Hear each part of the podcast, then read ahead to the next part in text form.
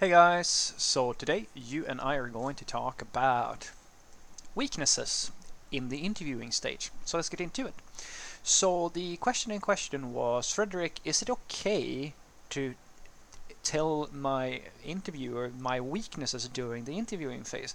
I used to work in a project where we were using a lot of outdated tools, and I wanted to stress that I felt very uncomfortable using all of these tools, and I wanted to move our tools strategy, our tooling, to a more modern stack.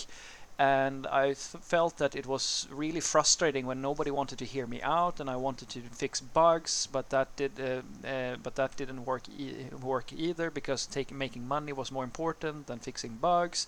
It was very frustrating to me, and I felt like they were trying to force me to do things in a way I didn't want to. Is it okay for me to talk about these things? So the sad fact here, my friend, is that I can't really answer this question for you at an individual level, because I don't know what level of expectations you have on the work that you do. So I talk to a lot of idealistic developers. I even work with one right now who has a... He reminds me of myself a few years back, where I really did believe that all the people around me were just kind of old and stuck in the mud, and they didn't really, like, I mean, they weren't really good at software development. They just didn't care anymore, and I felt that enthusiasm that I could bring to the table and like push for things, maybe that was my role in this whole equation. And that's where I'm dealing with right now, and it feels like looking back at myself and I realize, holy shit, I was off the mark. Because the thing about being an idealistic person is that you get so caught up in idealism that you forget why you're in the company. And once you become one of those very boring, pragmatic people, like I would like to believe that I have started becoming, you will start to understand why this idealism will never hold.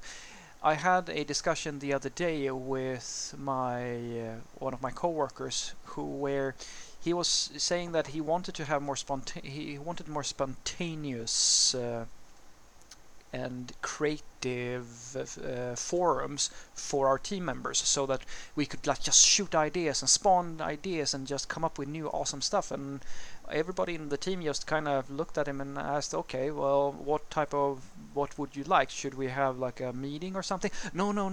And then he kind of just laughed at us, chuckled, and said, well, you can't schedule creativity. And so everybody just sat there, and I voiced my thought, and I asked, so you want to be more spontaneous and have cool ideas, but you don't have any right now, at least, because I would like to think that we are a very open forum, because we are, like in the team, we are very close. You can literally whenever just post something to Slack, and he interrupts me and says, well, Slack, Frederick. You can't like just have a really good go back and forth on an instant messaging system. And I keep my cool, and I just explain, well, dude, I'm not saying that you have to have a full-fledged conversation or a brainstorming session on Slack. I'm just saying that if somebody has an idea or some conversation that leads to an inspiration, you can post that and say, hey guys, would you be interested in talking about this in some type of meeting? That was still not what he was looking for. He wanted a more freeform thing. And I said, all right, well then I can only surmise, like, if we can't have a meeting and it's not possible to do during like the everyday work, then the only thing that remains is that we have lunch together, or we do after works. That's about it. And finally, I honest to God, I still think that he didn't really know himself. Like, I think he had more emotions than he had ideas, because we kind of just landed in that that's probably the closest thing to what he wants, or maybe he just couldn't express it. But what I want you to understand is that all of these ideas, like all of this stuff, it's inspiring to see somebody who has all of this energy and wants to do things. But if you don't possess the ability to understand what's going to lead to productive results and what's always going to be a I'm not saying a waste, but it's going to be primarily a waste. Or if you don't know how to sell your ideas or how to implement something, if you can't make something concrete enough that other people understand the value of what you want to suggest, then it's never going to happen. And it's the same thing here. It's fine to be annoyed about not having a lot of bugs and never being able to prioritize things, as long as you keep a level head about the whole thing. So if you're talking to this interviewer, it's perfectly fine if they ask your weaknesses. Be transparent about it, but remember, how you communicate is a very important factor in how the whole thing comes off. So being transparent about, for example, that you feel it's very frustrating to never get to fix bugs or have working on a legacy system. Like, dude, I can promise you that hiring, interviewing person, HR person, they have most likely heard that 100,000 times at least, because it's the most common complaint that developers have when they move from one company to another. Like, the system is shitty. Everybody has a shitty system. So saying that is absolutely fine, but if you really have to know yourself there. But if you are communicating, on the other hand, that you will cause a real fucking problem or like kick up a fuss, and not actually be diplomatic and understand that there's a given and a taking, and that most of what you do when it comes to software development is to figure out the best possible solution given the current restrictions. If you don't understand how to be a diplomat in this scenario, that's not going to work in your favor. Nobody is going. I mean, with my specific coworker, that was the main concern. And I can see, I mean, I was completely right, and my CTO was completely right about the red flag, because he showed this as a red flag during the interviewing stage. He was, and he still is, he is extremely passionate, but he's a complete idealist, and that's not going to work. He's never, like, if you give him he will bankrupt the company in like without any problems if he gets to do exactly as he wants, or he's going to frustrate, and he has already it has happened a few times. We've already been put in a situation where a lot of other developers have actually been a little bit frustrated with all the tension that gets built, because he will simply not accept that his idealistic mindset isn't a good fit. Nobody like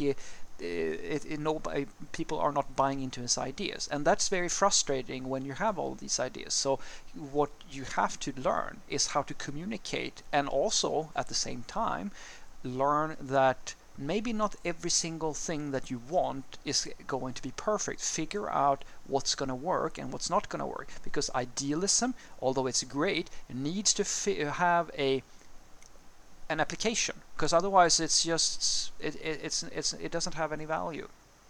So what I want you to take away from this is that you can absolutely talk about your weaknesses and frustrations and so forth in the interviewing stage. Ideally, you want to keep things on a positive note, but a lot of interviewers will ask you, what are your weaknesses? And you can be transparent about this sort of stuff within reason, of course. I mean, don't go depressed or get depressed or stuff like that in the interviewing stage. Just be transparent about it and explain in an adult fashion, a mature, professional way, that you have a passion, in this case, for having a high quality system. It's something that you care deeply about, and be transparent about that. That's nothing weird. But also remember that you're going to have a really bad time in software engineering if you are the sort of person who just behaves like a sellout, because I can promise you this, you know, Uncle Bob and Martin Fowler and all these guys that you see on the stage, that's the only place they can get any traction of most of those ideas. In the real world, most people don't copy-paste exactly what they do, what they say. It's an idealistic proposition that they are making to you, and if you believe that anything that is not what Google's tech talks or like all this stuff that they are going on about, if you believe that anything below that is bad, you're going to have a bad time. You're going to have a really bad time in software engineering, because most people are not fully adopting the most cutting-edge, bleeding-edge ideas as they are. They adjust those ideas to something that's going to work for their specific situation. And that is the pragmatism of IT. And that's something that's not going to go away, ever. Have a great day.